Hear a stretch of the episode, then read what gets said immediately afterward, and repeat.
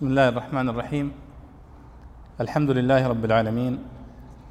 وصلى الله وسلم وبارك على سيدنا ونبينا محمد وعلى آله وصحبه أجمعين. حياكم الله جميعا أيها الإخوة في هذا المجلس القرآني في دروس التعليق على تفسير الإمام عبد الله بن عمر البيضاوي الشافعي رحمه الله تعالى والمتوفى سنة 685 من الهجرة. وهذا هو الدرس السادس والخمسون من دروس هذه السلسلة واليوم هو الأحد الرابع والعشرون من شهر جمادى الأولى من عام 1436 للهجرة. ولا زلنا نتحدث أيها الإخوة في مسألة آه، تغيير القبلة كما أخبر الله سبحانه وتعالى عنها في سورة البقرة هنا وموقف اليهود والمشركين من هذا الامر الإلهي بتغيير القبلة من بيت المقدس إلى المسجد الحرام. واعتراض اليهود على هذا التغيير وتثبيت الله سبحانه وتعالى لنبيه صلى الله عليه وسلم على هذا الأمر وأن هذا هو اختيار الله سبحانه وتعالى وأمره. وقرأنا وعلقنا على كلام الإمام البيضاوي رحمه الله في قوله تعالى ومن حيث خرجت فول وجهك شطر المسجد الحرام وحيثما كنتم فولوا وجوهكم شطره. وقلنا أن هذه الآية فيها إشارة إلى ثبوت موضوع النسخ في القرآن الكريم وفي الشريعة الإسلامية وأن الله سبحانه وتعالى قد أمرنا بأوامر ثم نسخ هذه الأوامر بأوامر أخرى ومر معنا موضوع النسخ في قوله تعالى في الآيات التي قبل في سورة البقرة ما ننسخ من آية أو ننسها نأتي بخير منها أو مثلها. والبيضاوي أشار إلى كلمة جميلة في آخر آه هذه الآية قال والنسخ من مظان الفتنة والشبهة فبالحري أن يؤكد أمرها ويعاد ذكرها مرة بعد أخرى. وهذه فائدة من فوائد دراسة موضوع النسخ في علوم القرآن الكريم. عندما آه، يعني نعلم أنه من مواطن الفتنة والابتلاء. حتى يعلم الله سبحانه وتعالى من يتبع النبي صلى الله عليه وسلم ممن ينقلب على عقبيه. وهذا الأمر هو في ديننا مكرر في أكثر من عبادة وفي أكثر من تشريع. يأتي الأمر والتشريع للابتلاء والاختبار ليعلم الله سبحانه وتعالى من يتبع ومن يبتدع ومن يأبى ومن يطيع.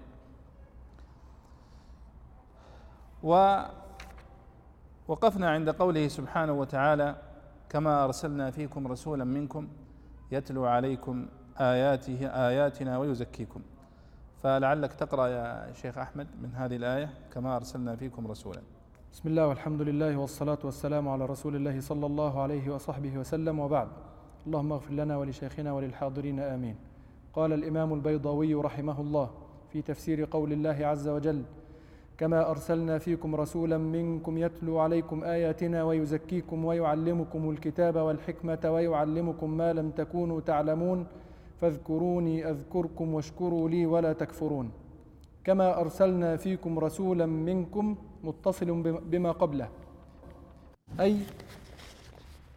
ولأتم نعمتي عليكم في أمر القبلة أو في الآخرة كما أتممتها بإرسال رسول منكم أو بما بعده كما ذكرتكم بالإرسال فاذكروني.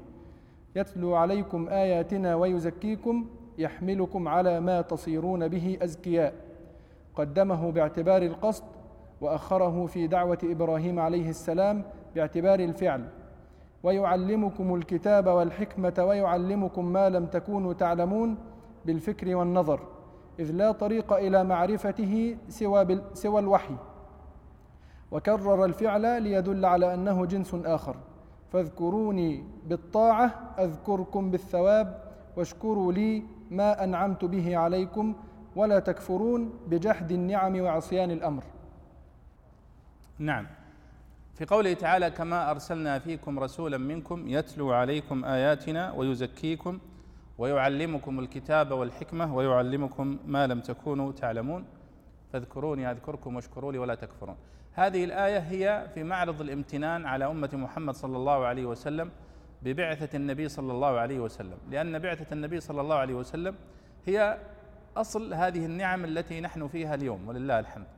من إنزال القرآن الكريم وتعليم الحكمة وكل هذه الشرائع هي متفرعة عن إرسال النبي صلى الله عليه وسلم. ولذلك قلنا في مجالس سابقة أن الإيمان بالنبي صلى الله عليه وسلم هو الأصل الذي يتفرع منه الإيمان بالكتب السماوية والكتاب بالقرآن الكريم وما بلغه النبي صلى الله عليه وسلم. ولذلك نحن الآن عندما نقول أن القرآن الكريم معجز هذه المسألة متفرعة عن الإيمان بالنبي صلى الله عليه وسلم وتصديقه. أنت آمنت بالنبي صلى الله عليه وسلم وصدقته إذا يترتب على ذلك الإيمان بكل ما بلغه. وهذا من أسرار آه، تقدم الصحابة الكرام رضي الله عنهم لأنهم كانوا أشد أشد الناس تسليما وتصديقا للنبي صلى الله عليه وسلم. وكانوا يعني يقولون سمعنا وأطعنا. كما قال الله عنهم قال إنما كان قول المؤمنين إذا دعوا إلى الله ورسوله أن يقولوا سمعنا وأطعنا. لأن هذا متفرع عن الإيمان بالنبي صلى الله عليه وسلم. ففي هذه الآية كما أرسلنا فيكم رسولا النحويون والمفسرون تبع لهم آه، يعني قدروا تقديرات كثيرة في إعراب الكاف هنا. وكل تقدير يترتب عليه معنى. فهنا يقول البيضاوي أنه متصل بما قبله يعني كأنه يختار هو هذا الإعراب. أي ولعلكم تهتدون كما أرسلنا فيكم رسولا آه، منكم. وليتم نعمتي عليكم ولعلكم تهتدون أي أنني كما أتممت عليكم هذه النعمة بإرشادكم إلى هذه القبلة فايضا أتممتها عليكم بإرسال رسول إليكم منكم يفعل كذا وكذا وكذا. وبعضهم قدرها كالامام الطبري بما بعدها يعني الآية التي بعدها في قوله فاذكروني بالطاعة فاذكروني أذكركم واشكروا لي ولا تكفرون فكأن معنى الآية اذكروني أذكركم كما أرسلنا فيكم رسولا منكم يتلو عليكم آياتنا. ومعنى الآية كما قلنا هو الامتنان على أمة محمد صلى الله عليه وسلم بإرسال النبي صلى الله عليه وسلم إليه. ولا شك أن هذه نعمة عظيمة وقد وردت هذه الآية أيضا في سورة الجمعة. الامتنان هو الذي بعث في الأميين رسولا منهم يتلو عليهم آياته ويعلمهم الكتاب والحكمة ويزكيهم. وسورة الجمعة من السور التي تكرر قراءتها كل جمعة كأن الله سبحانه وتعالى يريد أن يذكرنا بهذه النعمة كل أسبوع كل جمعة تتكرر على أسماعنا. أن هذه أن إرسال النبي صلى الله عليه وسلم هو نعمة عظيمة ينبغي أن تكون دائما على بال كل واحد منا. ولذلك لما قال النبي صلى الله عليه وسلم يعني من صلى علي صلاة واحدة صلى الله عليه بها عشرة فسأل أحد الصحابة قال يا رسول الله أريد أن أجعل صلاتي كلها لك. فقال عليه الصلاة والسلام إذا تكفى همك. أو كما قال صلى الله عليه وسلم لفضله عليه الصلاة والسلام ومكانته. والله سبحانه وتعالى قد دلل على ذلك في مواضع كثيرة من القرآن الكريم في قوله إن الله وملائكته يصلون على النبي يا أيها الذين آمنوا صلوا عليه وسلموا تسليما. هذا شرف عظيم جدا شرف عظيم للنبي صلى الله عليه وسلم.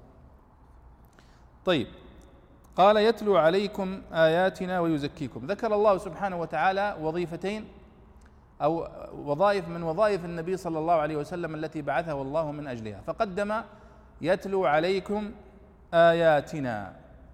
والمقصود النبي صلى الله عليه وسلم لم يكن يقرأ كما هو ثابت تعلمون. النبي لم يكن يقرأ. لو تعطي النبي صلى الله عليه وسلم ورقة ما يستطيع أن يقرأ ما فيها.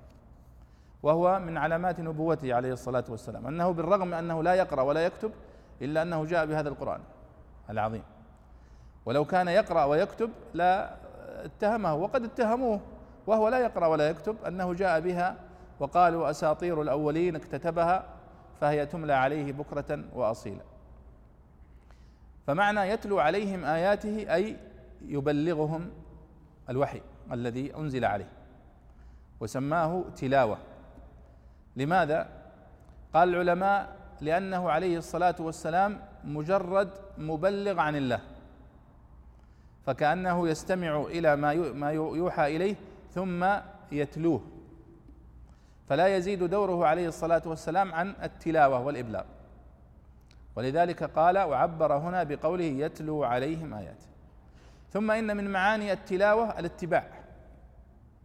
ولذلك قال المفسرون الذين آتيناهم الكتاب يتلونه حق تلاوته قال المفسرون أي يتبعونه حق اتباعه لأن التلاوة هي الاتباع.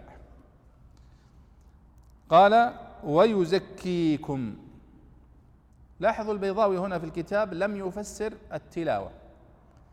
قال هنا يتلو عليكم آياتنا ويزكيكم يحملكم على ما تصيرون به أزكياء. ففسر التزكية ولم يفسر التلاوة باعتبار أنها ظاهرة وقد تقدم بيانها. والمفسرون في كتبهم سواء المختصرة أو بعض المطولات لا يفسرون العبارات الظاهرة والواضحة. ولذلك يقول ابن الجوزي في كتابه زاد المسير في علم التفسير يقول في مقدمته آه، فإن لم تجد تفسيرا لآية من الآيات فلا يخلو الحال من أمرين. إما أن يكون قد تقدم تفسيرها وبيانها وإما أن تكون ظاهرة لا تحتاج إلى تفسير. ولذلك يعني آه، كتب التفسير وكتب الشروح لا تشرح كل شيء. هناك أشياء ظاهرة واضحة لا تحتاج إلى شرح. والتزكية في اللغة هي مأخوذة من الزكاء وهو الطهارة والنماء.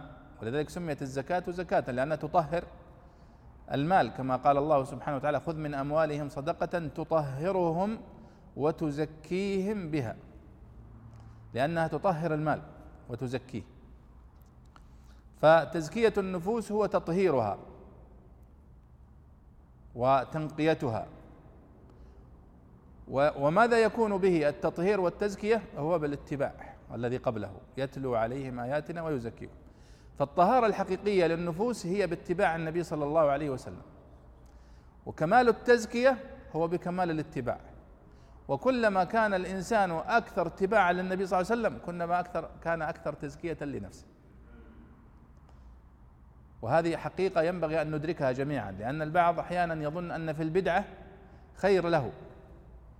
يبتدع عبادة ما شرعها النبي صلى الله عليه وسلم ويظن أنه بذلك يحسن وأنه يستزيد من الحسنات. وما علم أنه بخلاف ذلك. فإن المؤمن ينبغي أن يكون أكثر الناس حرصا على اتباع السنة. كلما سمع عن سنة من سنن النبي صلى الله عليه وسلم سارع إلى تطبيقها ولو مرة واحدة. في كل الشؤون. فإن هذا يزكيه ويطهره. قال هنا قدمه باعتبار القصد وأخره في دعوة إبراهيم عليه السلام باعتبار الفعل. تذكرون في قصة إبراهيم عندما دعا ربه قال هو وإسماعيل ربنا وابعث فيهم رسولا منهم يتلو عليهم آياتك ويعلمهم الكتاب والحكمة ويزكيهم. وهنا قال يتلو عليهم آياتنا ويزكيكم يتلو عليكم آياتنا ويزكيكم ويعلمكم. فقدم هنا التزكية وأخر التعليم. وفي دعوة إبراهيم قدم التعليم وأخر التزكية. فالبيضاوي هنا يلتمس الحكمة. وهذه تقدمت معنا أيها الإخوة فائدة التقديم والتأخير في الكلام. هذه مهمة جدا. وفي القرآن الكريم مقصودة. بل وحتى في كلام العرب ولا سيما في كلامهم في عصر الجاهلية وما يعني قرب من عصر الجاهلية كلامهم موزون وتقديمهم وتأخيرهم في الكلام مقصود. ولذلك لو جئنا إلى قصيدة من قصائد الشعر الجاهلي وبحثنا عن أغراض التقديم والتأخير في القصيدة هذا صحيح وسائغ لأنهم فعلا هم يقدمون كما قال سيبويه ما هم به أعنى وعليه أحرص. فكذلك هنا عندما يقدم التزكية في موضع ويؤخرها في موضع فهو لعلة ولسبب بلاغي كأنه يريد أن يقدم في هذا الموطن يقدم التزكية لسبب. وفي هذا الموطن يقدم التعليم لسبب وهي مترابطة فلا يكون لا يمكن تكون تزكية إلا بالعلم والتعليم ولا يمكن يكون تعليم إلا إذا حرص الإنسان على تزكية نفسه وأخذها بالعزيمة وهكذا. فالبيضاوي يقول قدمه يعني قدم التزكية باعتبار القصد هنا يعني كأن الله سبحانه وتعالى في هذا الموضع يمتن على المسلمين بأنه أرسل النبي صلى الله عليه وسلم لتزكية نفوسكم وتطهيرها من أوضار هذه المخالفات التي وقع فيها اليهود والنصارى. وقال وأخره في دعوة إبراهيم عليه السلام باعتبار الفعل يعني باعتبار أن التعليم هو سبب للتزكية فقدم التعليم على التزكية في قصة إبراهيم. طيب قال ويعلمكم الكتاب والحكمة ويعلمكم ما لم تكونوا تعلمون بالفكر والنظر إذ لا طريق إلى معرفته سوى الوحي وكرر الفعل ليدل على أنه من جن على أنه جنس آخر. يعني الله سبحانه وتعالى ذكر هنا وظائف النبي صلى الله عليه وسلم وهذه مهمة أيها الإخوة أن الواحد من منا يتوقف عندها. في وظائف النبي صلى الله عليه وسلم في القرآن الكريم التي نص الله سبحانه وتعالى على أنه أرسله من أجلها. إنا أرسلناك شاهدا ومبشرا ونذيرا وداعيا إلى الله بإذنه وسراجا منيرا. وقال هنا هو الذي بعث في الأميين رسولا منهم يتلو عليهم آياته ويزكيهم ويعلمهم الكتاب والحكمة. وإن كانوا من قبل لفي ضلال مبين. وقال في قصة إبراهيم ربنا وابعث فيهم رسولا منهم يتلو عليهم اياتك ويعلمهم الكتاب والحكمة ويزكيهم. وقال هنا كما أرسلنا فيكم رسولا منكم. ولاحظوا هنا الامتنان والتكرار أن كون النبي صلى الله عليه وسلم منا هذا نعمة عظيمة. ولذلك كان المشركون يقولون لولا أرسلت إلينا آه، لولا أرسل أنزلت إلينا ملكا رسولا كان كل هذا تعجيز ولهم يعلمون أن الأنبياء في كل الأمم السابقة كانوا يبعثون من أقوامهم. وما أرسلنا من رسول إلا بلسان قومه ليبين لهم. عندما يأتي الرسول وهو يتحدث لغة قومه ويعرف كل ما تاريخ السابق لقومه هذا أدعى لقبول قوله وأدعى لمعرفته لما يحتاجون إليه. فهنا يعني وظائف النبي صلى الله عليه وسلم ذكرها فقال يتلو عليكم آياتنا وهذه الوظيفة الأولى ويزكيكم هذه الوظيفة الثانية ويعلمكم الكتاب اللي هو القرآن الكريم والحكمة. والحكمة هي تطلق على أمور تطلق على وضع الشيء في موضعه وحسن سياسة الأمور وتدبيرها. يقال لها حكمة. فالرجل العاقل الذي يحسن تدبير الأمور يقال هذا رجل حكيم في فعله والرجل الذي يتعاطى الحكمة في كلامه مثل الاحنف بن قيس مثلا والشعراء المتقدمون مثل زهير بن أبي سلمى مثلا عندما يقال هذا حكيم الشعراء أو مثلا أبو الطيب المتنبي أبو الطيب المتنبي من الشعراء المشهورين بكثرة الحكم في شعرهم. وقد كتب في ذلك دراسات الحكمة في شعر المتنبي وكذلك الحكمة في شعر أبي العلاء المعري. فهؤلاء الشعراء يعني حكماء في أقوالهم. الحكمة تطلق على هذا. وبعض المفسرين هنا يقول أن الحكمة هي السنة النبوية. ويستدل بقوله تعالى في سورة الأحزاب واذكرن ما يتلى في بيوتكن من آيات الله والحكمة. فقالوا آيات الله القرآن الكريم والحكمة هي سنة النبي صلى الله عليه وسلم. ولا شك أن أن سنة النبي صلى الله عليه وسلم هي من الحكمة. فهي كلها علم وحكمة وخير و ولكن الحكمة هي أشمل. تطلق على السنة النبوية وتطلق على غيرها مما يشتمل على الحكمة. ومن القواعد التي يعني نستفيد منها في تفسير القرآن الكريم أن اللفظة إذا كانت يمكن حملها على أكثر من معنى دون أن يكون هناك تعارض فإنها تحمل على المعاني كلها. فالحكمة هنا تدخل فيها كل ما يمكن أن نسميه حكمة وتدخل فيها السنة النبوية ويعلمكم الكتاب والحكمة. والنبي صلى الله عليه وسلم من سنته ومن سيرته قد علم الصحابة القرآن وعلمهم السنة وعلمهم غير ذلك عليه الصلاة والسلام. قال ويعلمكم ما لم تكونوا تعلمون.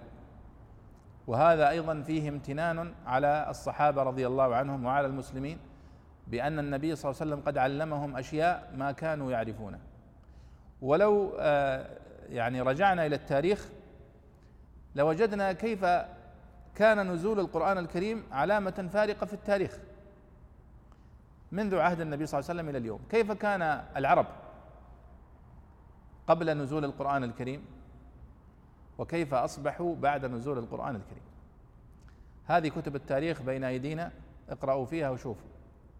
اقرأوا تاريخ الشرق والغرب وانظروا كيف كان نزول القرآن الكريم علامة فارقة في تاريخ العرب وكيف نقلهم من أمة أمية متفرقة متشرذمة لا وزن لهم في التاريخ. ما كان لهم وزن في التاريخ ولا أحد يلتفت إليهم. وكانت تنظر إليهم الممالك المجاورة مملكة فارس ومملكة الروم نظرة احتقار وازدراء. ولذلك يعني ولا زالوا إلى اليوم يعني ينظرون إلى العرب هذه النظرة خاصة الفرس. لكن الله سبحانه وتعالى قال هو الذي أرسل رسوله بالهدى ودين الحق ليظهره على الدين كله. ولاحظوا هذه النعمة العظيمة التي اختص الله بها النبي صلى الله عليه وسلم عندما جعله رسولا إلى الناس كافة. وكل الأنبياء السابقين الذين سبقوه من أجداده و أعمامه من بني إسرائيل كانوا يرسلون إلى أقوامهم خاصة. لاحظوا يعني آه، يذكر المفسرون أن القرآن الكريم قد ورد فيه ذكر لخمسة وعشرين نبي من الأنبياء. وعدد الأنبياء أكثر من ذلك بكثير. وبالرغم من ذلك ليس فيهم رسول واحد مرسل إلى الإنس والجن إلا النبي صلى الله عليه وسلم. هذا شرف عظيم شرف عظيم. ولذلك قال النبي صلى الله عليه وسلم يذكر نعمة الله عليه. قال أوتيت خمسا لم يؤتهن أحد قبلي. في رواية لم يؤتهن أحد من الأنبياء قبلي. كان النبي يبعث إلى قومه خاصة وبعثت إلى الناس كافة. هذه لا شك أنها نعمة عظيمة يمتن الله سبحانه وتعالى بها. على النبي صلى الله عليه وسلم وعلينا نحن. ولذلك قوله ويعلمكم ما لم تكونوا تعلمون هذه عامة تدخل فيها أشياء كثيرة. لم يكونوا يعرفون كثيرا من قضايا الغيب السابقة لأنها غيب. النبي صلى الله عليه وسلم جاءهم بهذا الوحي العظيم فأخبرهم بقصص ما كان يخطر على بال أحد أن يعرفها بهذا الدقة. قصة آدم عليه الصلاة والسلام وخلق آدم وما دار بينه وبين إبليس في الجنة من الحوارات والنقاشات وما دار بين الله وبين الملائكة من الحوار عند قبل خلق آدم وما دار بين الله وآدم عندما خلقه. هذه قصص كانت من الغيب لا يعرفها إلا الله سبحانه وتعالى. فأخبره بها. ثم أيضا آه، أخبرنا الله سبحانه وتعالى في القرآن الكريم بقصص الأنبياء السابقين. وانتخب لنا قصص أولي العزم وأطال في بعضها. وهذه أيضا من الغيب السابق ما كان أحد يعرفه. ثم أيضا انتقل بنا إلى الغيب المستقبلي. فنقلنا إلى ماذا يتحدث أهل الجنة في الجنة وأهل النار في النار. ماذا يقول بعضهم لبعض؟ وبماذا يتحاورون؟ وكيف يتحاورون؟ إضافة إلى ما أخبر به النبي صلى الله عليه وسلم من تفاصيل في السنة النبوية الصحيحة من هذا الغيب. هذا علم عظيم. ولذلك ديننا أيها الإخوة هو دين العلم. وقد ذكرنا هذا في قصة آدم عليه الصلاة والسلام وقلنا أن الله فضل آدم على الملائكة بالعلم. فقال في القصة وعلم آدم الأسماء كلها ثم عرضهم على الملائكة. فكأنه يقول عنوان قصة تفضيل آدم على الملائكة هي العلم. ثم كانت أول آية نزلت على النبي صلى الله عليه وسلم في هذا القرآن قال اقرأ. نحن أمة اقرأ. وآدم عليه الصلاة والسلام وخلقه وتفضيله مرتبط بالعلم. فيعني لاحظوا هذا الفضل العظيم. ولذلك يقول البيضاوي ويعلمكم ما لم تكونوا تعلمون بالفكر والنظر إذ لا طريق إلى معرفته سوى الوحي وكرر الفعل يدل على أنه جنس آخر. أي ويعلمكم الكتاب والحكمة ويعلمكم ما لم تكونوا تعلمون. فيقول أنه قال ويعلمكم الثانية المقصود بها غير ما جاء في الوحي. من ما يحتاجه الإنسان ويتعلمه الناس. واليوم كما تلاحظون كيف يعني وفق الله سبحانه وتعالى البشر إلى علوم جديدة وابتكارات جديدة بفضل التفكير والابتكار وإلى آخره. ثم قال الله سبحانه وتعالى فاذكروني أذكركم واشكروا لي ولا تكفرون. تذكرون أنه قال هذا أيضا في بني إسرائيل. عندما قال يا بني إسرائيل اذكروا نعمتي التي أنعمت عليكم وأني فضلتكم على العالمين. وقال أيضا هنا في حق آه، آه، أمة محمد صلى الله عليه وسلم بعد أن امتن عليهم بهذا الامتنان العظيم قال فاذكروني أذكركم. وهذا أمر بكثرة ذكر الله سبحانه وتعالى. والله قد أمرنا في القرآن الكريم بكثرة الذكر. يا أيها الذين آمنوا اذكروا الله ذكرا كثيرا وسبحوه بكرة واصيلا. فالأمر بالذكر في القرآن الكريم متكرر وفي سنة النبي صلى الله عليه وسلم. والعجيب أيها الإخوة أن هذه العبادة وهي عبادة الذكر من أسهل العبادات ولكن المحرومين منها نسبة يمكن 95% تجد أن الذكر على بساطته وسهولته لا يهدى إليه ولا يوفق إلى المحافظة عليه إلا قليل من الناس. فاذكروني أذكركم. ولاحظوا هنا أنه قال فاذكروني أذكركم. فجعل الله سبحانه وتعالى أيضا من ثواب الذاكر أن الله يذكره. وقد أخبرنا النبي صلى الله عليه وسلم في الحديث القدسي أنه يقول و آه، ما ذك وإن ذكرني في ملأ ذكرته في ملأ خير منهم وإن ذكرني في نفسه ذكرته في نفسي وهكذا. فضل من الله سبحانه وتعالى. ثم قال واشكروا لي يعني ما أنعمت به عليكم ولا تكفرون بجحد النعم وعصيان الأمر وهي واضحة وظاهرة. المعاني. تفضل يا شيخ اللي بعدها.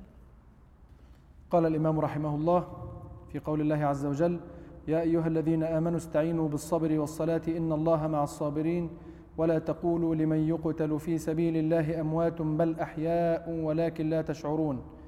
يا أيها الذين آمنوا استعينوا بالصبر عن المعاصي وحظوظ النفس والصلاة التي هي أم العبادات ومعراج المؤمنين ومناجاة رب العالمين.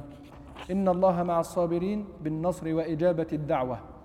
ولا تقولوا لمن يقتل في سبيل الله أموات أي هم أموات. بل أحياء أي بل هم أحياء. ولكن لا تشعرون ما حالهم. وهو تنبيه على أن حياتهم ليست بالجسد ولا من جنس ما يحس به من الحيوانات. وإنما هي أمر لا يدرك بالعقل بل بالوحي. وعن الحسن إن الشهداء أحياء عند ربهم تعرض أرزاقهم على أرواحهم فيصل إليهم الروح والفرح كما تعرض النار على أرواح آل فرعون غدوا وعشيا فيصل إليهم الألم والوجع. والآية نزلت في شهداء بدر وكانوا أربعة عشر. وفيها دلالة على أن الأرواح جواهر قائمة بأنفسها مغايرة لما يحس به من البدن تبقى بعد الموت داركة وعليه, وعليه جمهور الصحابة والتابعين. وبه نطقت الآيات والسنن. وعلى هذا فتخصيص الشهداء لاختصاصهم بالقرب من الله تعالى ومزيد البهجة والكرامة. نعم. يا أيها الذين آمنوا استعينوا بالصبر والصلاة إن الله مع الصابرين. آه الآية هنا خطاب بوصف الإيمان وأمر بالاستعانة بالصبر. والصبر يعني هنا مطلق الأمر بالصبر مطلقا. ولا شك أن الله سبحانه وتعالى قد ذكر في القرآن الكريم فضل الصبر وفضل الصابرين. وأخبر النبي صلى الله عليه وسلم بأجر الصابرين. وقال آه إنما يوفى الصابرون أجرهم بغير حساب. وعندما قال الله سبحانه وتعالى في الحديث القدسي في في رمضان عندما قال كل عمل ابن آدم له إلا الصوم فإنه لي وأنا أجزي به قال العلماء لأن الصوم كله صبر. والله قد قال إنما يوفى الصابرون أجرهم بغير حساب ولذلك لم يحدد اجرا محددا للصبر. طيب أو للصيام. فالأمر هنا بالصبر يا أيها الذين آمنوا استعينوا بالصبر مطلقا. الألف واللام في الصبر عامة تدل على العموم.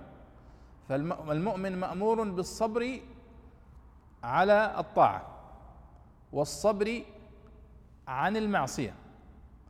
والصبر على المكاره. فهذه ثلاثة أنواع من الصبر. البيضاوي هنا يقول استعينوا بالصبر عن المعاصي وحظوظ النفس. وهذا تفسير بالمثال. يعني ذكر نوعا من أنواع الصبر وهو هنا عام أشمل من ذلك. والصبر مأخوذ من صبر إذا حبس. يعني الآن إذا حبست الدابة وربطتها بخيط ويعني منعتها من الحركة يقال صبرت الدابة. صبرتها. يعني ربطتها منعتها من الحركة. كما قال آه، عنترة فصبرت عارفة لذلك حرة في المعلقة. وأيضا يقول الله سبحانه وتعالى في سورة الكهف واصبر نفسك مع الذين يدعون ربهم بالغداة والعشي يريدون وجهه. يعني إيش؟ يعني اصبر نفسك يعني احبسها واقصرها واجلس مع هؤلاء. فالصبر هذا هو معناه فيه حبس. النفس عن الشهوات وعن ما تتطلع إليه. قال استعينوا بالصبر والصلاة. أصلا حتى قدرة الإنسان على الصلاة لا تتم إلا بالصبر.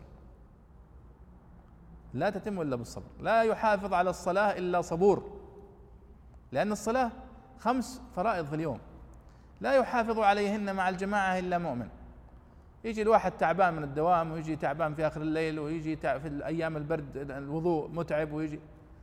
فالإنسان الذي لا يستعين بالله سبحانه وتعالى ثم بالصبر يفرط في صلاة الجماعة كثيرا.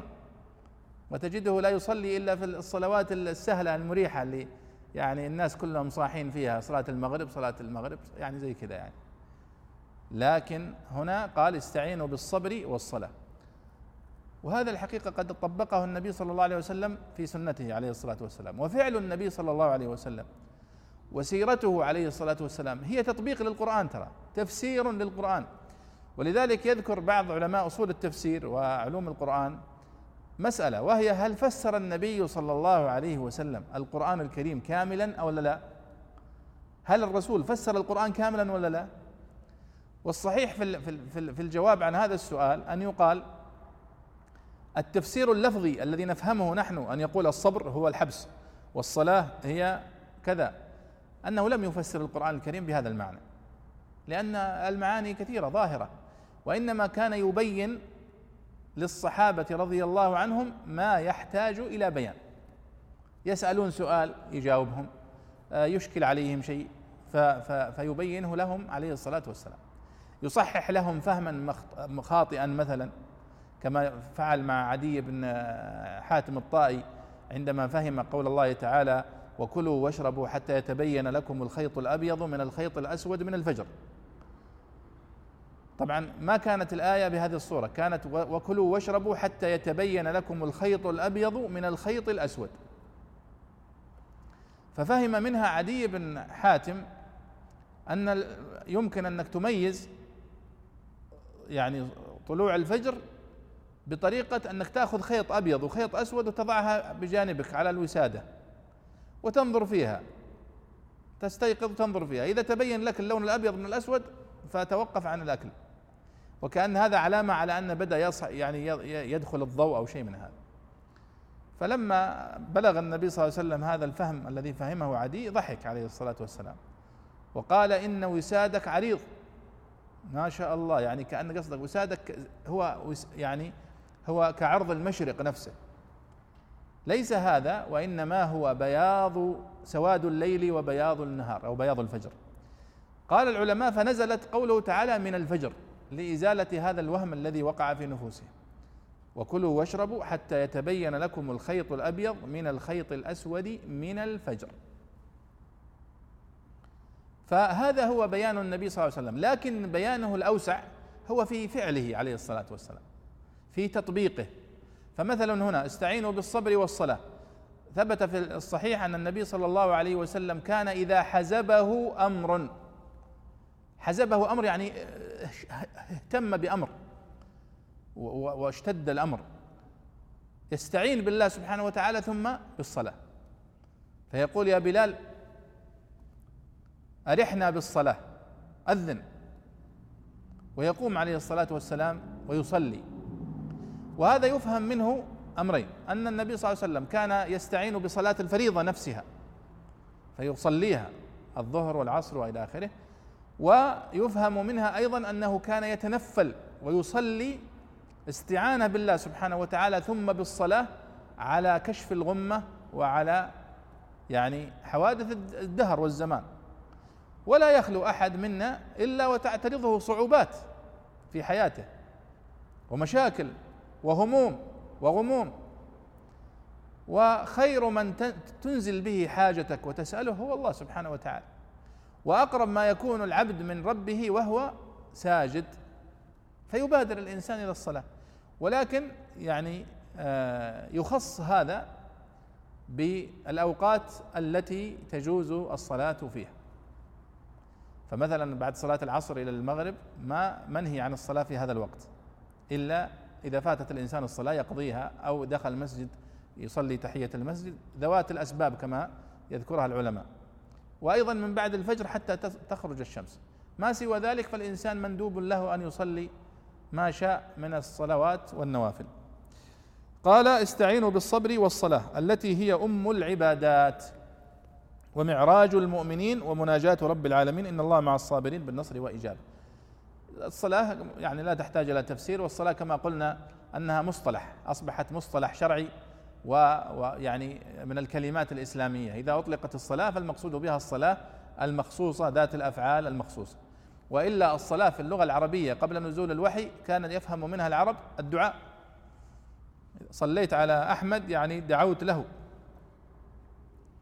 لكن بعد أن نزل القرآن خصصها بهذا المعنى معنى الصلاة الشرعية التي نفعلها. إن الله مع الصابرين أي معهم بتأييده ونصره سبحانه وتعالى. ثم قال الله سبحانه وتعالى ولا تقولوا لمن يقتل في سبيل الله أموات. أي لا, أي لا تقولوا لمن يموت شهيدا في سبيل الله أموات. مع أنهم أموات. يعني الآن الذي يقتل في المعركة فهو ميت في عرف الناس. يعني قد خرجت روحه من جسده وأصبح ميتا وندفنه.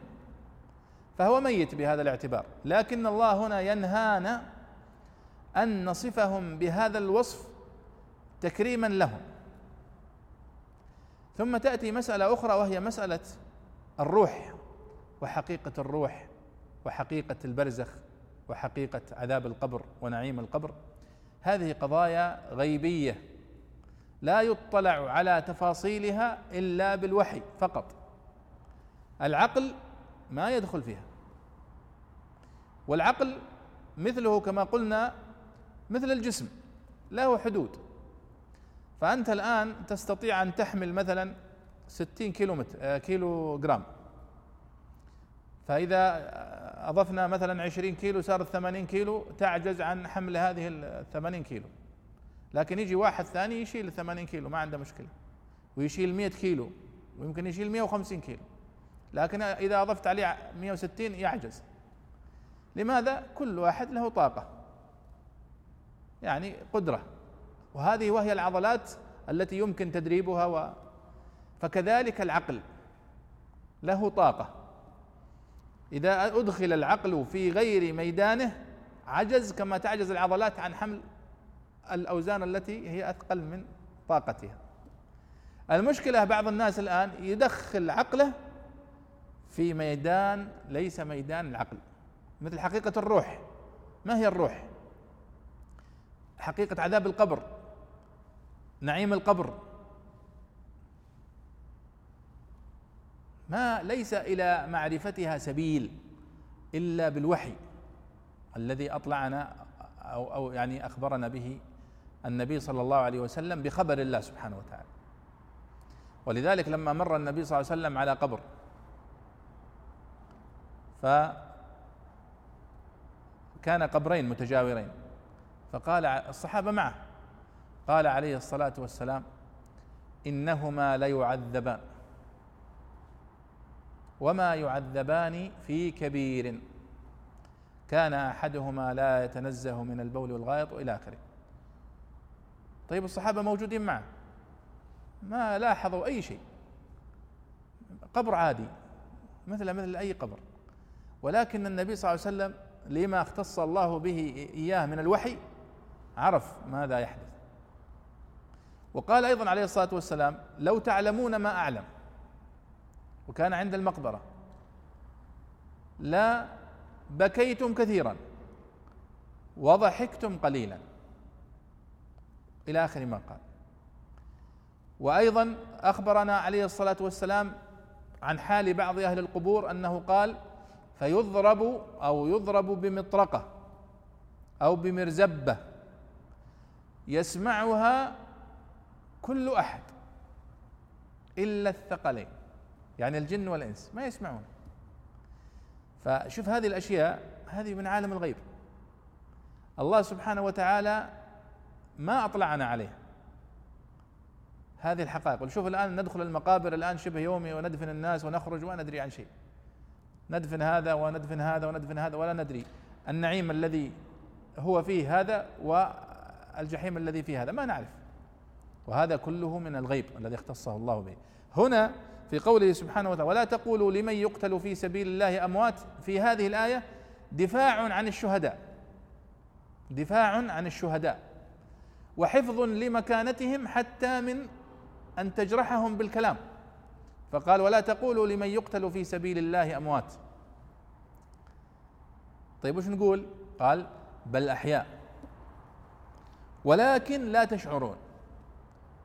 فالله سبحانه وتعالى يخبرنا أن هؤلاء الشهداء أحياء ولكننا لا نشعر فهو يصحح لنا مفهوما نقع فيه نقع في الخطأ فيه في التعبير حتى مجرد أنك تعبر بالتعبير وتقول أن الشهداء أموات الله ينهاك أن تقول ذلك بل أن تقول هم أحياء.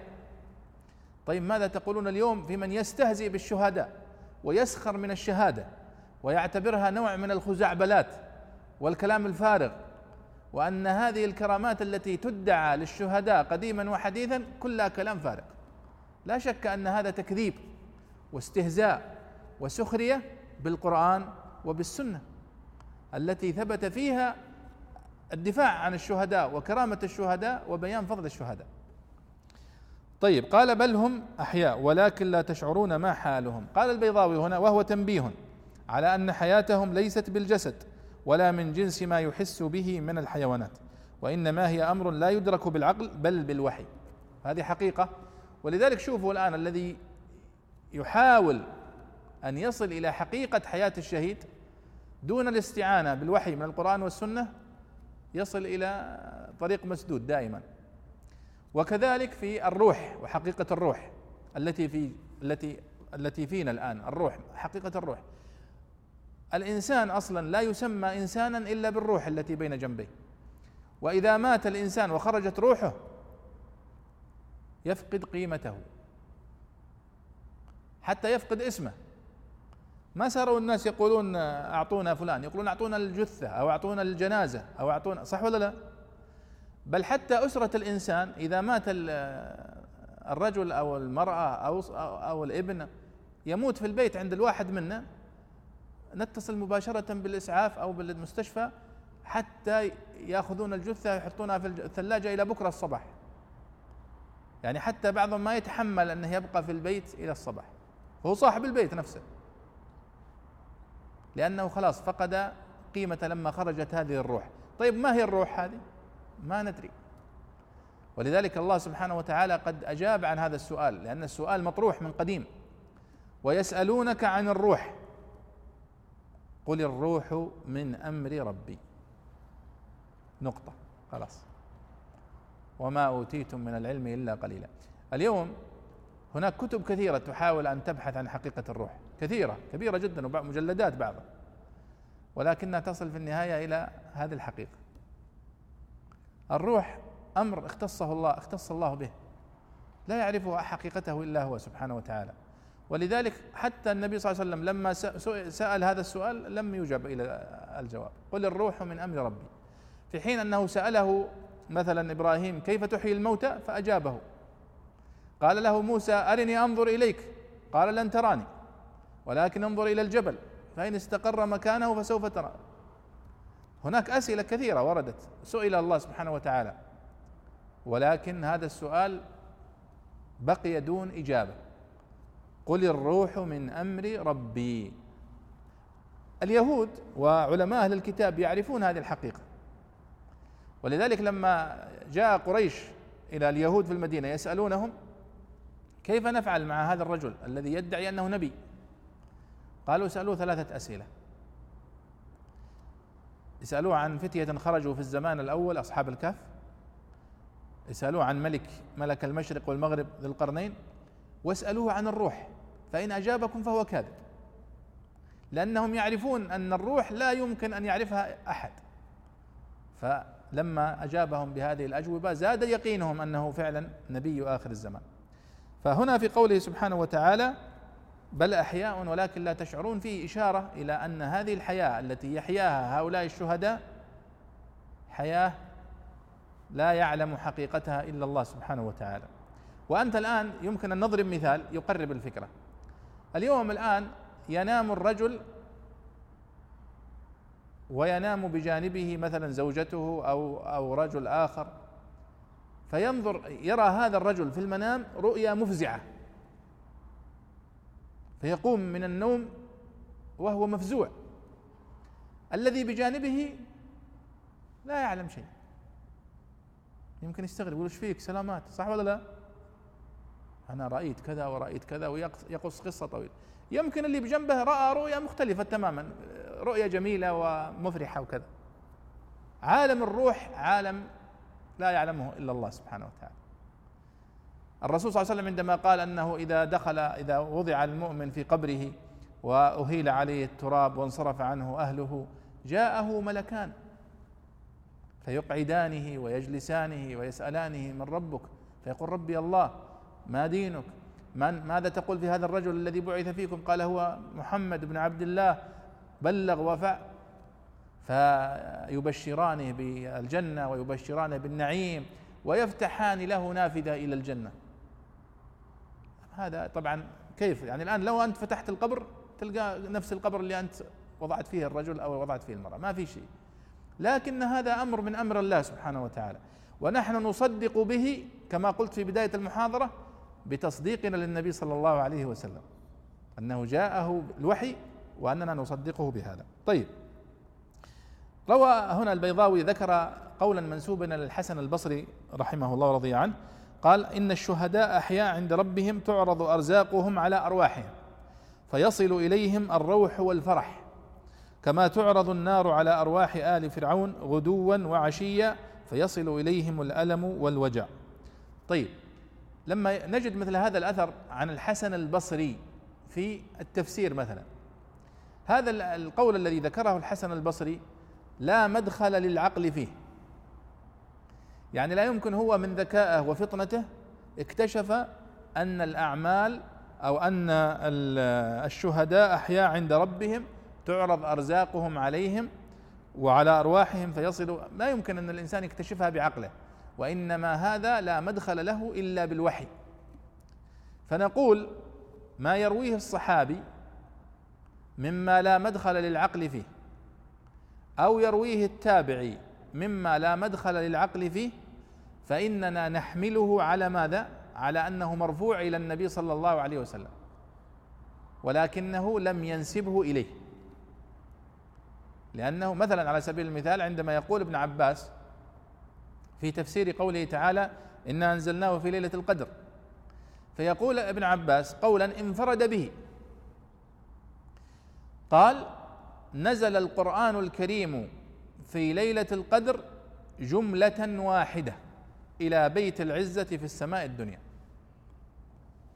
ثم نزل بعد ذلك منجما على حسب الحوادث والوقائع فقال العلماء هذا لا يمكن أن يكون قاله ابن عباس برأيه. أكيد سمعه من النبي صلى الله عليه وسلم. ولذلك أكثر المفسرين يقولون بهذا القول. الجمهور منهم يرون بأن القرآن له نزول جملي إلى السماء الدنيا ونزول مفرق وهكذا. لأنهم اعتمدوا على رأي ابن عباس وقوله وهو قول منسوب إليه لا مدخل للعقل فيه لكنهم يحملونه على أنه مرفوع إلى النبي صلى الله عليه وسلم. فكذلك قول الحسن هنا عن الشهداء أنهم تعرض أرزاقهم على أرواحهم فيشعرون بالفرح. هذا لا يمكن أن يكون قاله برأيه فيحمل على أنه مرفوع إلى النبي صلى الله عليه وسلم. ثم قال البيضاوي والآية نزلت في شهداء بدر وكانوا أربعة عشر. أيضا هذه فائدة ذكرها البيضاوي سبب نزول الآية أنها نزلت في شهداء بدر وكان عددهم أربعة عشر. ثم قال البيضاوي وفيه دلالة على أن الأرواح جواهر قائمة بأنفسها مغايرة لما يحس به من البدن تبقى بعد الموت داركة.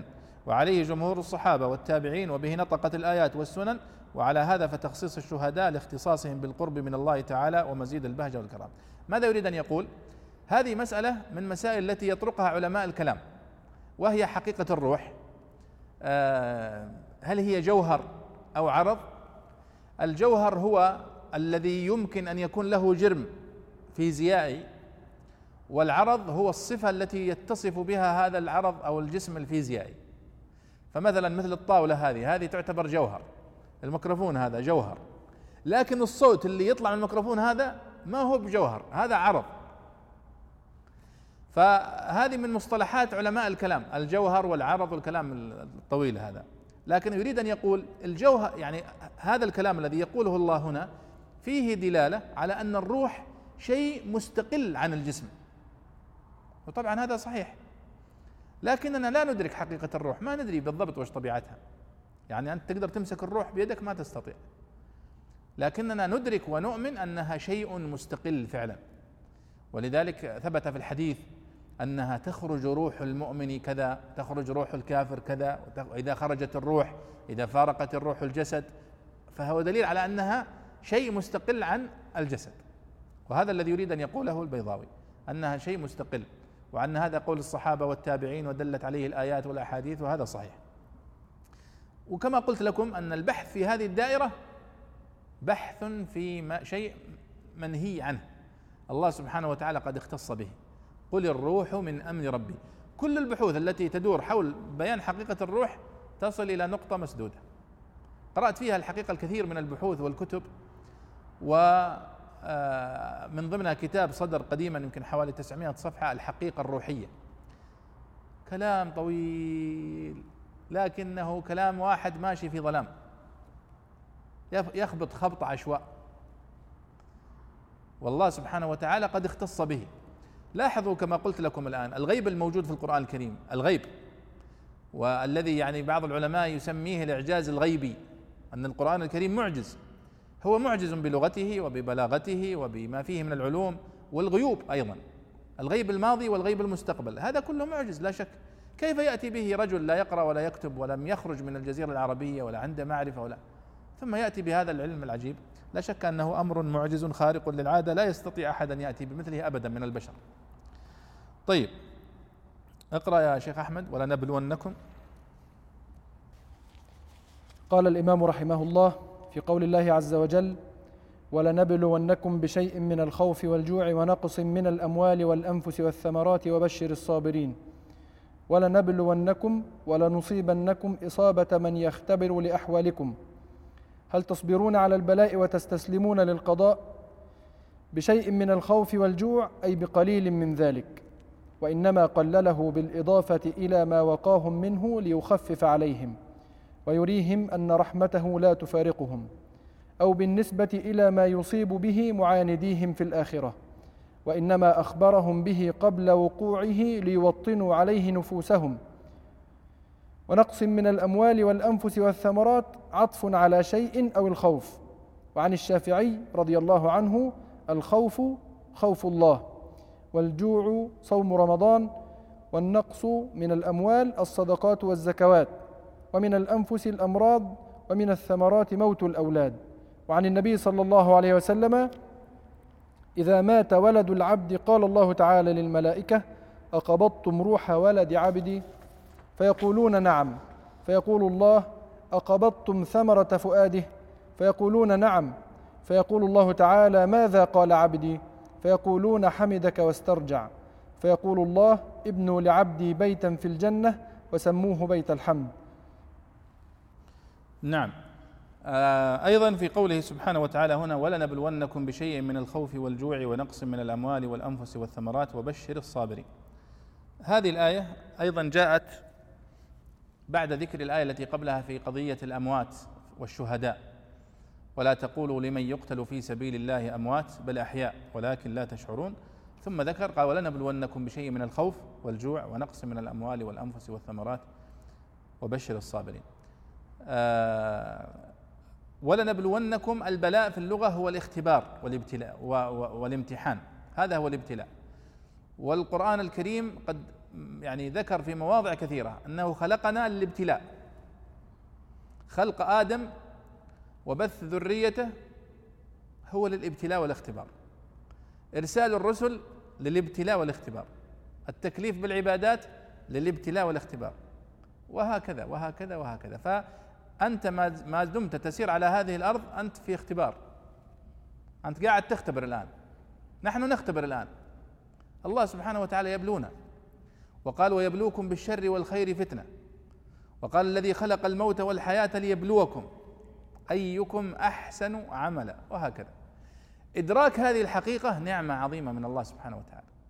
أن الإنسان يدرك أنه مبتلى مختبر. أنه الآن يختبر. الله يبلوك بالمصائب يشوف اختبار. فجأة الواحد منا وهو صحيح معافى يبتلى بمرض السرطان. عافانا الله وإياكم. أشوف الله سبحانه وتعالى كيف يصبر. يصبر. بعض الناس يصبر ويقول إنا لله وإنا إليه راجعون. والحمد لله على كل حال. وبعض الناس يتسخط لقضاء الله وقدره ويقول الله المستعان. أنا وش سويت؟ أنا وش أكلت؟ أنا وش من فين جاني السرطان؟ أنا وش سويت يا رب؟ يتسخط على قضاء الله وقدره.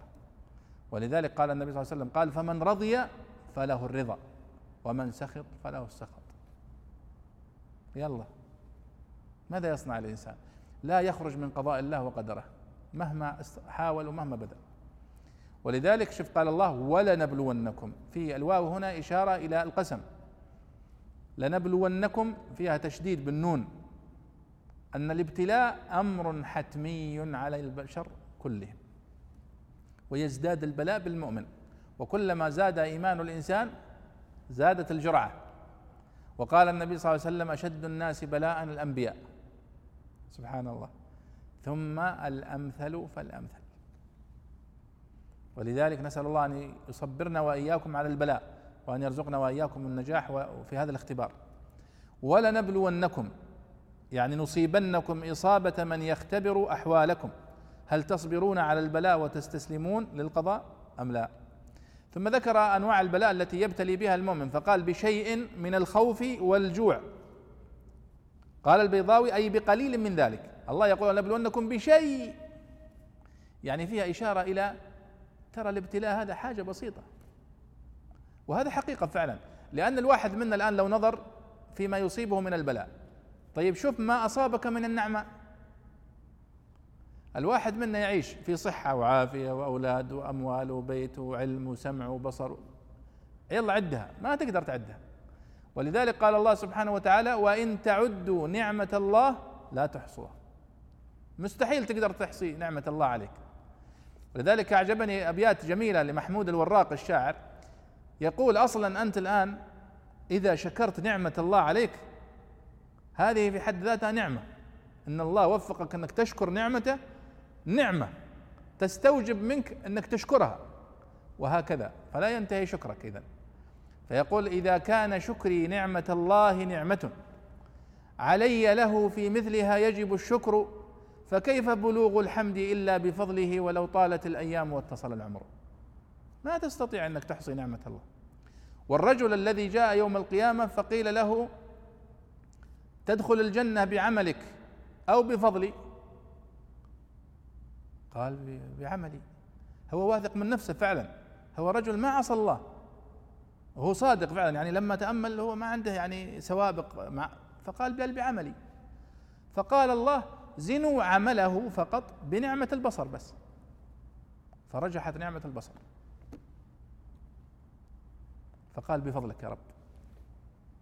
ولذلك نحن نقول ماذا نقول نحن الآن؟ وهذا الرجل عابد عابد يعني ما هو يعني كذاب ولا منافق ولا يتزيد لا هو عابد فعلا. لكن بالرغم من أن قضى عمره في العبادة ما استطاع أن يفي ذلك بنعمة البصر. الآن كيف يشكر الإنسان؟ يشكر على إيش ولا على إيش؟ ولذلك في قوله سبحانه وتعالى هنا بشيء يعني معناتها شيء بسيط. البلاء بسيط. ولذلك قال في آية أخرى وإذا مس الإنسان ضر مس حاجة بسيطة.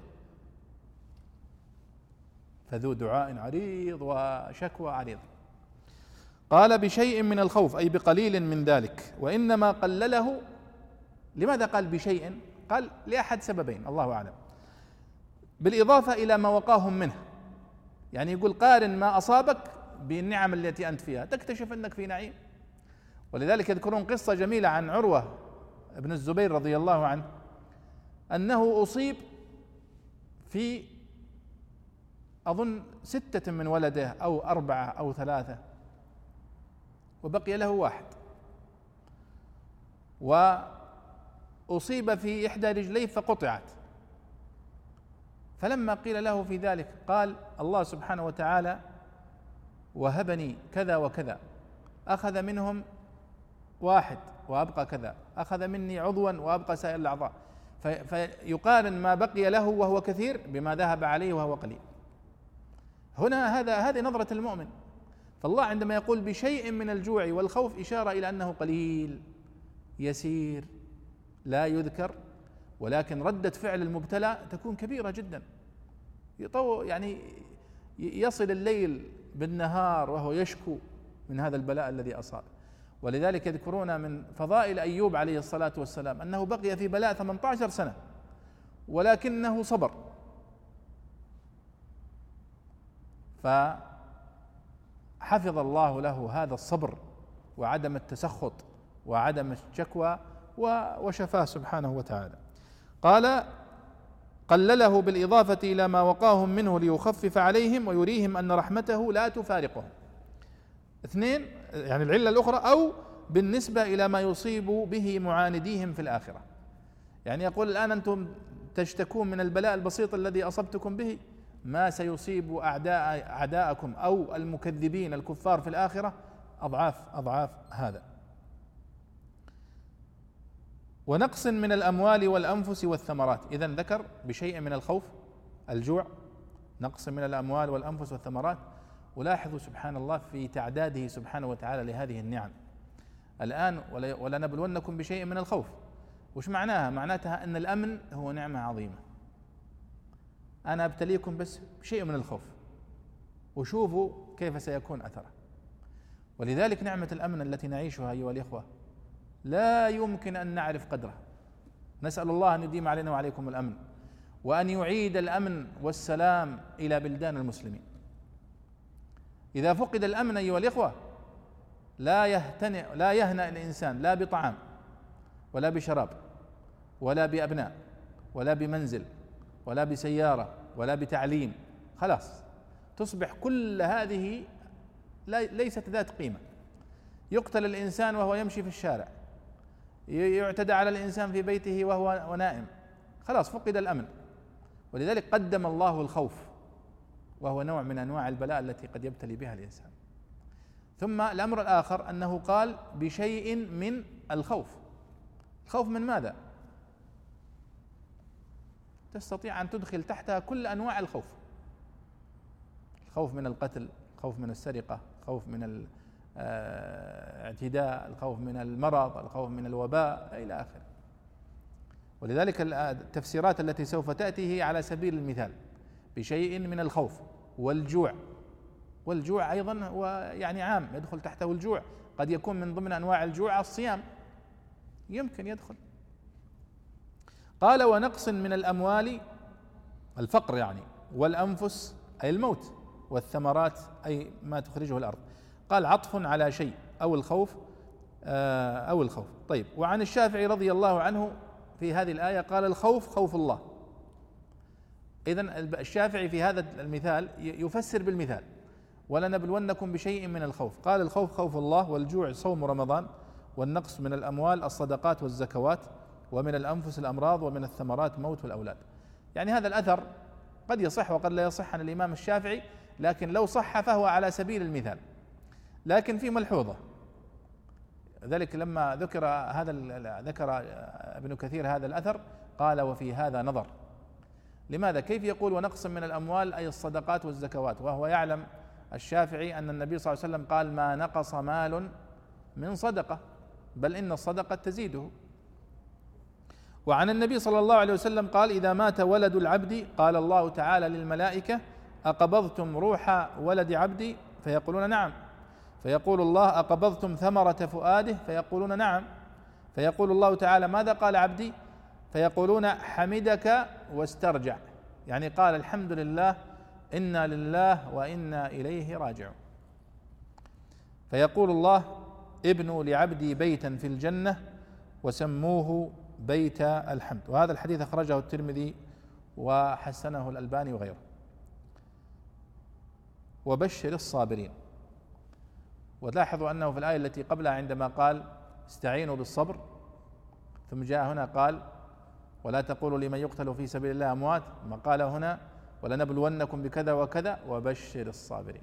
نعم ثم ختم الله سبحانه وتعالى الآية فقال وبشر الصابرين. والبشارة في الأصل هي الإخبار بالأخبار السارة. تبشر الإنسان تقول أبشرك أن ابنك نجح. أبشرك أن الحمد لله العملية نجحت. أبشرك الصفقة ربحت. هذه البشارة. لكنها وسميت البشارة بشارة لأنها تظهر على البشرة. الإنسان إذا صار مبسوط وصار فرحان تظهر أثرها على بشرته فسميت البشارة بشارة. لكنها قد تطلق على البشارة بغير ذلك من باب الاستهزاء والسخرية. كما قوله سبحانه وتعالى فبشرهم بعذاب أليم. هذه ما هي بشارة هذه مصيبة. لكنه يعبر بها هنا استهزاء وسخرية بهؤلاء الكفار المكذبين. طيب. ثم قال الذين إذا أصابتهم مصيبة اقرأ يا أحمد. لاحظوا الآية هنا وبشر الصابرين. ثم الآية التي بعدها الذين إذا أصابتهم آيات مترابطة مع بعض البعض. قال الإمام رحمه الله في قول الله عز وجل وبشر الصابرين الذين إذا أصابتهم مصيبة قالوا إنا لله وإنا إليه راجعون. أولئك عليهم صلوات من ربهم ورحمة وأولئك هم المهتدون. الذين إذا أصابتهم مصيبة قالوا إنا لله وأنا إليه راجعون الخطاب للرسول صلى الله عليه وسلم. أو لمن تتأتى منه البشارة. والمصيبة تعم ما يصيب الإنسان من مكروه. لقوله عليه الصلاة والسلام كل شيء يؤذي المؤمن فهو له مصيبة. وليس الصبر بالاسترجاع باللسان بل به وبالقلب بأن يتصور ما خلق لأجله وأنه راجع إلى ربه ويتذكر نعم الله عليه ليرى أن ما أبقى عليه أضعاف ما, ما استرده منه فيهون فيهون على نفسه ويستسلم له والمبشر والمبشر به والمبشر به محذوف دل عليه. أولئك عليهم صلوات من ربهم ورحمة الصلاة في الأصل الدعاء. ومن الله تعالى التزكية والمغفرة وجمعها للتنبيه على كثرتها وتنوعها والمراد بالرحمة اللطف والإحسان. وعن النبي صلى الله عليه وسلم من استرجع عند المصيبة جبر الله مصيبته وأحسن عقباه وجعل له خلفا صالحا يرضاه. وأولئك هم المهتدون للحق والصواب حيث استرجعوا وسلموا لقضاء الله تعالى. جميل جدا. فالله يقول هنا وبشر الصابرين. هذا أمر من الله سبحانه وتعالى يتوجه إلى النبي صلى الله عليه وسلم بالدرجة الأولى. ولذلك قال هنا الخطاب للنبي صلى الله عليه وسلم أو لمن يتأتى من الخطاب. فنحن نقول الخطاب للنبي صلى الله عليه وسلم ولأمته جميعا. أننا مخاطبون بأن نبشر الصابرين. أنت الآن إذا رأيت واحد صابر في مصيبة فقل أبشر بالأجر وأبشر بالخير وأبشر بالمغفرة. الله سبحانه وتعالى قد ذكر هذا بشر. وقال في الحديث النبي صلى الله عليه وسلم بشروا ولا تنفروا. وهذا فيه دلالة على أنه ينبغي على المؤمن أن يكون متفائلا وأن ينشر دائما الروح الإيجابية. ما هو زي بعض الناس في أحيانا في العزاء تلقاه يعني يأتي بالأخبار السيئة ويذكر الأخبار المحزنة في مجلس العزاء ويقول الله المستعان كان الميت يعني لا يصلي في المسجد وكان الميت قاطع لرحمه ويذكر المساوئ. وإنما تقول أبشروا بالخير ونسأل الله أن يكون أقبل على كريم وأبشروا بالأجر وأبشروا اصبروا واحتسبوا وهكذا. بشروا ولا تنفروا. النبي صلى الله عليه وسلم كان يفعل ذلك وكان يأمر به. والله هنا يؤمر به أيضا. فيقول وبشر الصابرين الذين من صفتهم بشرهم بماذا؟ لاحظوا أنه قال محذوف المفعول به وبشر الصابرين يعني بشرهم بالمغفرة بشرهم بالخير بشرهم بالرحمة وهكذا. الذين إذا أصابتهم مصيبة هذه صفة للصابرين. وبشر الصابرين الذين من صفاتهم الذين إذا أصابتهم مصيبة. والمصيبة هي المصاب الجلل. ولذلك سمى الله سبحانه وتعالى القرآن سمى الموت مصيبة. فقال فأصابتهم مصيبة الموت. لا شك أن الموت مصيبة كبيرة ولكن أيضا كل ما يؤذي الإنسان فهو مصيبة يصاب بها. لا يصاب المؤمن بشيء إلا ويسمى يطلق عليه مصيبة. قال عليه الصلاة والسلام في الحديث هنا كما أخرجه ابن أبي الدنيا يقول كل شيء يؤذي المؤمن فهو له مصيبة. طيب قال وليس الصبر كيف يصبر الإنسان؟ قال ليس الصبر بالاسترجاع باللسان فقط أنك تقول إنا لله وإنا إليه راجعون وأنت بقلبك تتسخط وغير راضي. وإنما ينبغي أن يتواطأ الاسترجاع باللسان مع الرضا بالقلب. إنا لله وإنا إليه راجعون. ولكن أيضا الاسترجاع باللسان لا شك أن فضله عظيم وأن الناس درجات في ذلك. بعض الناس لديه من الطمأنينة ومن اليقين ما يثبته في هذه المناسبات فيطمئن قلبه ويرضى ويسترجع بلسانه وبعضهم أقل من ذلك فربما يعني نفسه لا ترضى كما فعل الأول. ولذلك نقول الصبر يكون بالاسترجاع وبتوطين النفس على يعني على الرضا بقضاء الله وقدره. والنبي صلى الله عليه وسلم قد قال في الحديث الصحيح عجبا لأمر المؤمن إن أمره كله له خير إن أصابته سراء شكر فكان خيرا له.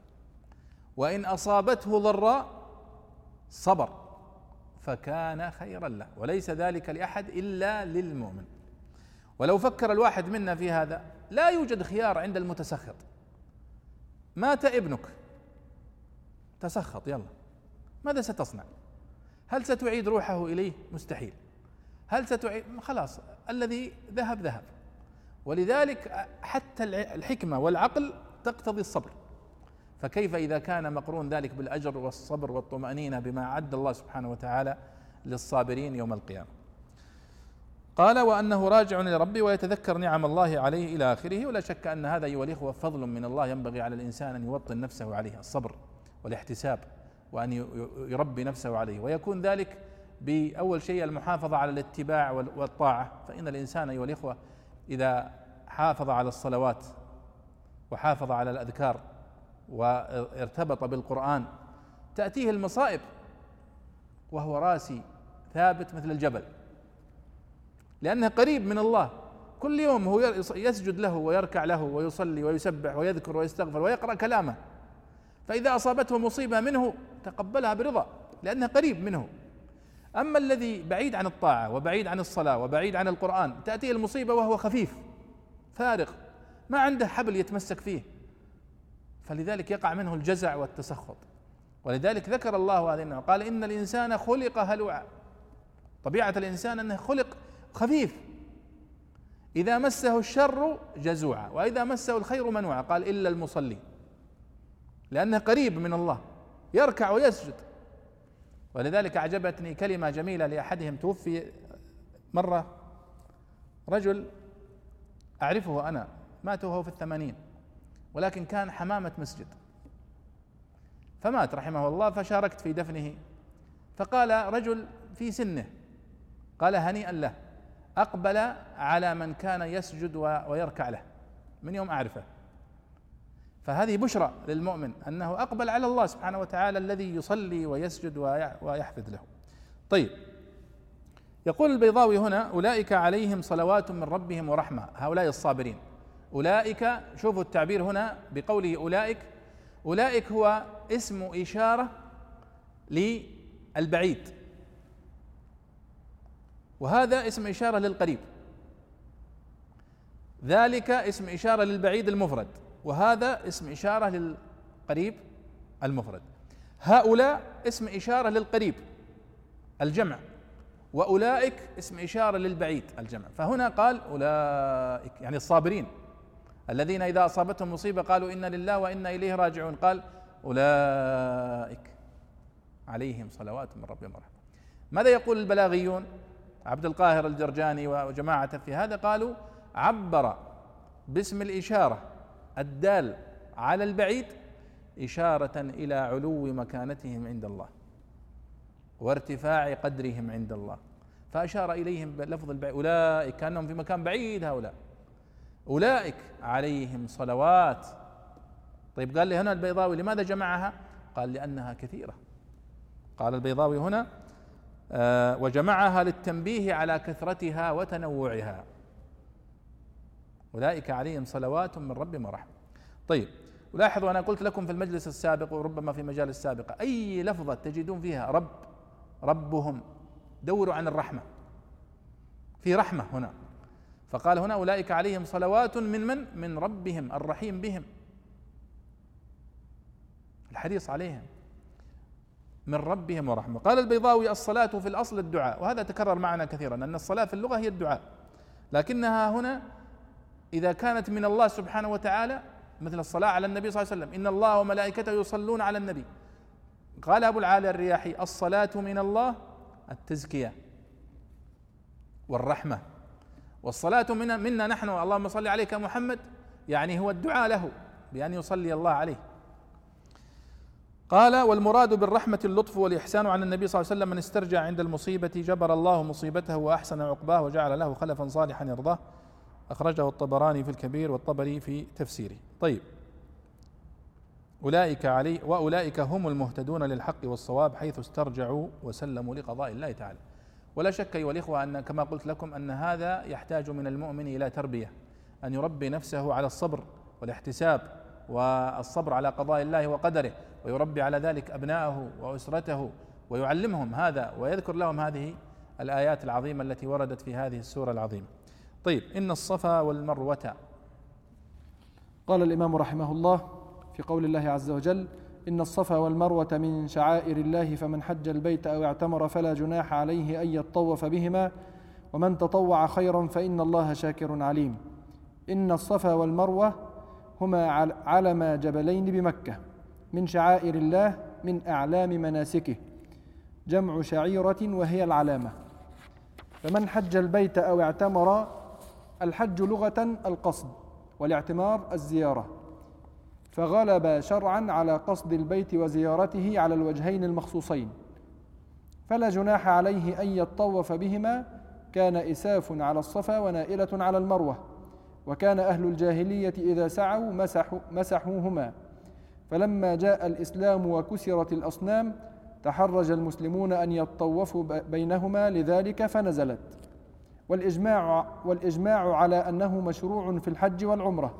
وإنما الخلاف في وجوبه فعن أحمد أنه سنة وبه قال أنس وابن عباس رضي الله عنهم لقوله فلا جناح عليه فإنه يفهم, من يفهم منه التخيير وهو ضعيف. لأن نفي الجناح يدل على الجواز يدل على الجواز الداخل في معنى الوجوب فلا يدفعه. وعن أبي حنيفة رحمه الله تعالى أنه واجب يجبر بالدم. وعن مالك والشافعي رحمهم الله أنه, أنه ركن. لقوله عليه الصلاة والسلام اسعوا فإن الله كتب عليكم السعي. ومن تطوع خيرا أي فعل طاعة فرضا كان أو نفلا أو زاد على ما فرض الله عليه من حج أو عمرة أو طواف أو تطوع أو تطوع بالسعي إن قلنا إنه سنة. وخيرا نصب على أنه صفة مصدر محذوف أو بحذف الجار وإيصال الفعل إليه وبتعدية الفعل وبتعدية الفعل لتضمنه معنى أتى أو فعل. وقرأ حمزة والكسائي ويعقوب يتطوع وأصله يتطوع فأدغم مثل يتطوف. فإن الله شاكر عليم مثيب على الطاعة لا تخفى عليه.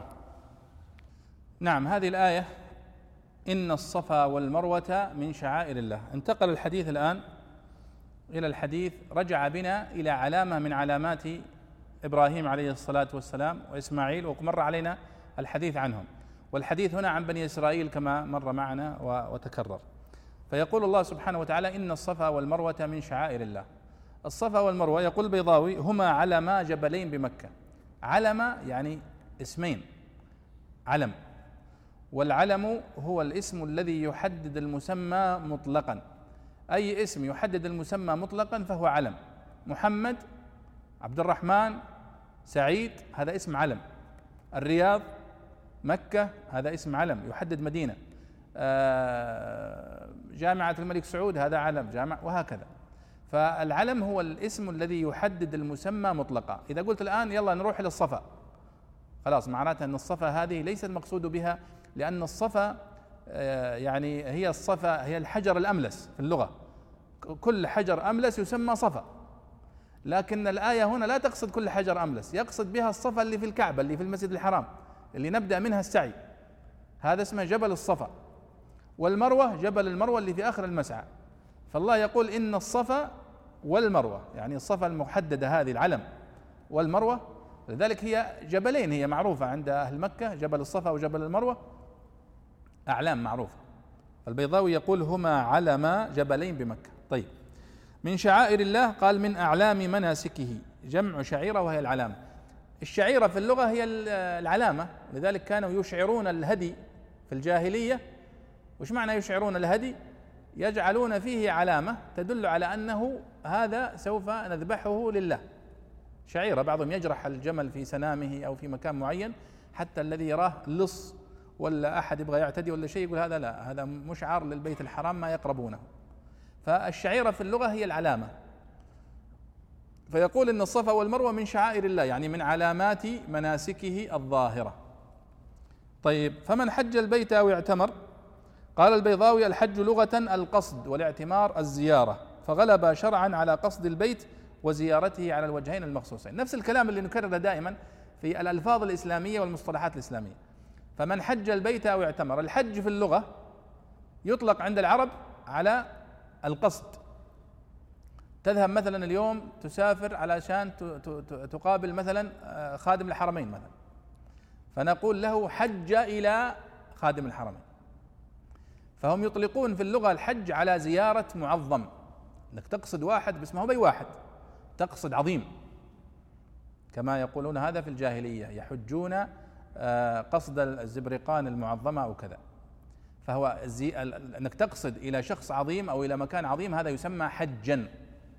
فجاء الإسلام سمى القصد إلى بيت الله الحرام لأداء فريضة الحج الطواف والسعي ووقوف بعرفة سمي هذا كله إيش؟ حجا. والعمرة تطلق لغة على الزيارة. وراكب جاء من تثليث معتمرا معتمرا يعني زائرا. تروح تزور أي واحد تقول أنا والله اعتمرت إلى أحمد يعني زرته. لكنها أطلقت في الإسلام على زيارة المسجد الحرام وأداء شعيرة العمرة. ولاحظوا أنه سمى العمرة مع أنها فقط فيها طواف وسعي وتقصير أو حلق. سماها عمرة وسمى الحج الذي فيه شعائر كثيرة سماه حجا. ففرق بين الحج والعمرة. الحج أكثر مناسك وأكثر عمل فسمي حجا لما فيه من التفاصيل. وسميت العمرة وهي الزيارة سميت الزيارة عمرة لأن يعني مشاعرها أو يعني نسكها أقل من الحج. طيب فمن حج البيت أو اعتمر فلا جناح عليه أن يطوف بهما. ذكر البيضاوي هنا قصة هذه الآية فقال كان إساف على الصفا ونائلة على المروة وكان أهل الجاهلية إذا سعوا مسحوهما. فلما جاء الإسلام وكسرت الأصنام تحرج المسلمون أن يطوفوا بينهما لذلك فنزلت. هذا سبب نزول الآية. ولذلك وقع سوء فهم في الآية. الآية الآن نحن الآن عندما نذهب نعتمر نسعى والسعي ركن من أركان العمرة صح ولا لا؟ وهو ركن من أركان الحج. فأنت الآن عندما نقول لك تراك إذا ذهبت إلى مكة لا جناح عليك أن تسعى. كان معنى الكلام إذا ما سعيت ما في مشكلة. لكن إذا سعيت ما في مشكلة أيضا. والحقيقة أن الآية لا تدل على ذلك. وأن معنى الآية فمن حج البيت أو اعتمر فليطوف بها. وهي ركن مهم. طيب لماذا قال فلا جناح عليه؟ سبب النزول هو الذي يوضح لماذا جاء هذا التعبير. ولذلك جاء عروة إلى خالته عائشة رضي الله عنها وقلب لها الآية قال فلا جناح عليه ألا يطوف بهما. فذكرت له القصة قالت كان إساف ونائلة كما يذكرون في السبب أنهم رجل وامرأة من من في الجاهلية ارتكبوا الفاحشة في هذا المكان المقدس فمسخ حجرين فكان إساف رجل على الصفا. وكانت نائلة امرأة على المروة. صنمين ممسوخين عقوبة لهما حتى يرتدع الناس. فلما جاء الإسلام كانوا في الجاهلية يطوفون يسعون بين الصفا والمروة ويتمسحون بإساف ونائلة. أصنام. طيب جاء الإسلام فوقع في أنفسهم حرج. هي كسرت الأصنام. لكن في أنفس بعضهم حرج يعني يقول والله يعني هذول يعني هي أصنام أصلا نطوف حولها. فقال الله سبحانه وتعالى لا. الصفا والمروة شعيرة من شعائر الله. ما أحدثه المشركون عليها من الأصنام والعبادات الباطلة لا يلغي أنها أصلا مشروعة. وهذا فيه دليل على أن العبادات المشروعة لا يلغي مشروعيتها ما يحدثه السفهاء والمشركون. كما صنعوا في الكعبة مثلا. عندما جعلوا الأصنام حول الكعبة كسرها النبي صلى الله عليه وسلم ويطوف حول البيت الحرام حول الكعبة. اذا هذا هو سبب نزول هذه الآية. ثم قال والإجماع على أنه مشروع في الحج والعمرة. ثم ذكر الخلاف في مشروعية السعي بين الصفا والمروة. هل هو واجب أم هو سنة فقط؟ ولعلنا إن شاء الله في المجلس القادم نفصل في هذه ونكتفي بهذا. وصلى الله وسلم على سيدنا ونبينا محمد وعلى آله وصحبه أجمعين.